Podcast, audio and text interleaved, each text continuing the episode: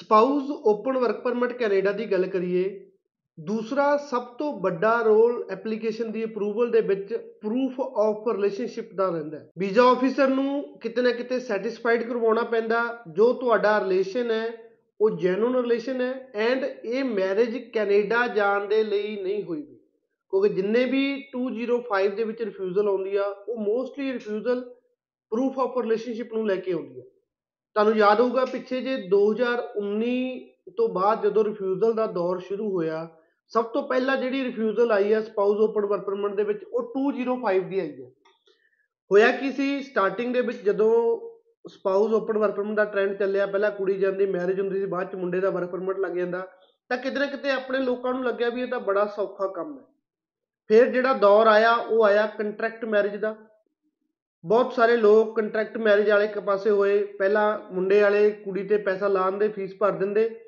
ਜਦੋਂ ਕੁੜੀ ਦਾ ਵੀਜ਼ਾ ਆ ਜਾਂਦਾ ਵੀਜ਼ਾ ਆ ਜਨਵਰੀ ਇਨਟੇਕ ਹੈ ਐਪਲੀਕੇਸ਼ਨ ਅਪਲਾਈ ਕੀਤੀ ਹੈ, ਕਿਤੇ ਨਾ ਕਿਤੇ ਨਵੰਬਰ 10 ਜਾਂ 15 ਨੂੰ ਕੁੜੀ ਦਾ ਵੀਜ਼ਾ ਆ ਜਾਂਦਾ। ਜਿਸ ਦਿਨ ਵੀਜ਼ਾ ਆ ਗਿਆ, ਦੋ ਜੋ ਤਿੰਨ ਦਿਨਾਂ ਬਾਅਦ ਵਿਆਹ ਕਰ ਦਿੱਤਾ ਜਾਂਦਾ ਤੇ ਉਦੋਂ 5-10 ਦਿਨਾਂ ਬਾਅਦ ਕੁੜੀ ਟਰੈਵਲ ਕਰ ਜਾਂਦੀ ਹੈ। ਯਾਨੀ ਹਸਬੰਡ ਵਾਈਫ ਦਾ ਜਿਹੜਾ ਸਟੇ ਹੈ, ਉਹ 10 15 20 ਦਿਨ ਦਾ ਹੀ ਹੁੰਦਾ ਸੀ ਮੈਕਸਿਮਮ ਮਹੀਨੇ ਦਾ ਹੁੰਦਾ ਸੀ। ਸਟਾਰਟਿੰਗ ਦੇ ਵਿੱਚ ਕੇਸ ਅਪਰੂਵ ਹੋਏ ਬਟ ਜਦੋਂ ਹਾਈ ਕਮਿਸ਼ਨ ਨੇ ਦੇਖਿਆ ਵੀ ਨੰਬਰ ਆਫ ਐਪਲੀਕੇਸ਼ਨ ਇਦਾਂ ਦੀਆਂ ਆ ਰਹੀਆਂ, ਤਾਂ ਕਿਤੇ ਨਾ ਕਿਤੇ ਉਹਨਾਂ ਨੇ ਛਾਣਬੀਣ ਸ਼ੁਰੂ ਕੀਤੀ। ਛਾਣਬੀਣ ਸ਼ੁਰੂ ਕੀਤੀ ਤਾਂ ਉਹਨਾਂ ਨੂੰ ਪਤਾ ਵੀ ਕੰਟਰੈਕਟ ਮੈਰਿਜ ਦਾ ਇਦਾਂ ਦਾ ਸਿਸਟਮ ਚੱਲ ਰਿਹਾ।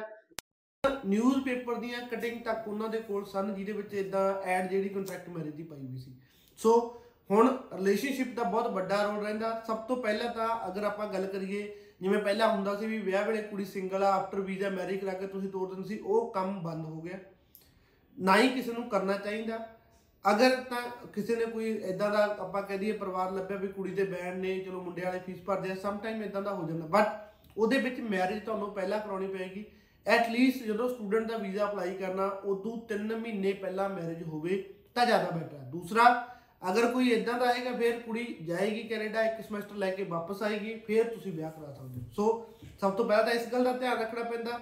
ਕਦੇ ਵੀ ਇਦਾਂ ਨਾ ਹੋਵੇ ਵੀ ਕੁੜੀ ਵਿਆਹ ਵੇਲੇ ਸਿੰਗਲ ਹੈ ਵਿਆਹ ਬਾਅਦ, ਵੀਜ਼ੇ ਬਾਅਦ ਤੁਸੀਂ ਵਿਆਹ ਕਰਾ ਕੇ ਟਰੈਵਲ ਕਰਾ ਦਿੱਤਾ, ਉਹ ਚੀਜ਼ ਦਾ ਜਿਹੜਾ ਰਿਜ਼ਲਟ ਆ, ਉਹ 네ਗੇਟਿਵ ਹੁੰਦਾ। ਦੂਸਰਾ ਰਿਲੇਸ਼ਨਸ਼ਿਪ ਦੇ ਵਿੱਚ ਕੀ ਹੁੰਦਾ? ਸਭ ਤੋਂ ਪਹਿਲਾਂ marriage photos 50% marriage photos and 50% most important post marriage photos ਹੁੰਦੀਆਂ। ਵਿਆਹ ਤੋਂ ਬਾਅਦ ਕਿੱਥੇ ਕਿੱਥੇ ਗਏ ਹੋ, ਕੀ ਕੀ ਕੀਤਾ, ਕਿੱਦਾਂ ਦੀਆਂ ਐਕਟੀਵਿਟੀਜ਼ ਤੁਹਾਡੀਆਂ ਹੋਈਆਂ, ਉਸ ਦੀਆਂ ਫੋਟੋਜ਼ ਦਾ ਬਹੁਤ ਵੱਡਾ ਰੋਲ ਰਹਿੰਦਾ। ਦੂਸਰਾ ਰਿਲੇਸ਼ਨਸ਼ਿਪ ਸੋਸ਼ਲਾਈਜ਼ ਅਗਰ ਤੁਸੀਂ ਸੁਸਾਇਟੀ ਦੇ ਵਿੱਚ ਰਹਿੰਦੇ ਹੋ, ਆਸੇ-ਪਾਸੇ ਦੇ ਲੋਕਾਂ ਨੂੰ ਪਤਾ ਵੀ ਤੁਹਾਡਾ ਵਿਆਹ ਹੋਇਆ ਵਾ, ਉਸ ਚੀਜ਼ ਦੇ ਪ੍ਰੂਫ ਜਿਹੜੀ ਵਿਆਹ ਦੇ ਵਿੱਚ ਗੈਦਰਿੰਗ ਹੈ, ਕੋਈ ਸੋਸ਼ਲ ਮੀਡੀਆ ਅੱਜਕੱਲ ਆਪਾਂ ਯੂਜ਼ ਕਰਦੇ ਆ ਫੇਸਬੁੱਕ ਹੋ ਗਿਆ ਇੰਸਟਾਗ੍ਰam ਹੋ ਗਿਆ, ਉੱਥੇ ਤੁਸੀਂ ਫੋਟੋਜ਼ ਪਾਉਣੇ ਹੋ ਜੁਆਇੰਟ ਫੋਟੋਜ਼ ਪਾਉਣੇ ਹੋ, ਜਿਹਨੂੰ ਲੋਕ ਲਾਈਕ ਕਮੈਂਟ ਕਰਦੇ ਨੇ, ਉਹ ਚੀਜ਼ ਵੀ ਤੁਸੀਂ ਨਾਲ ਲਗਾ ਸਕਦੇ ਹੋ।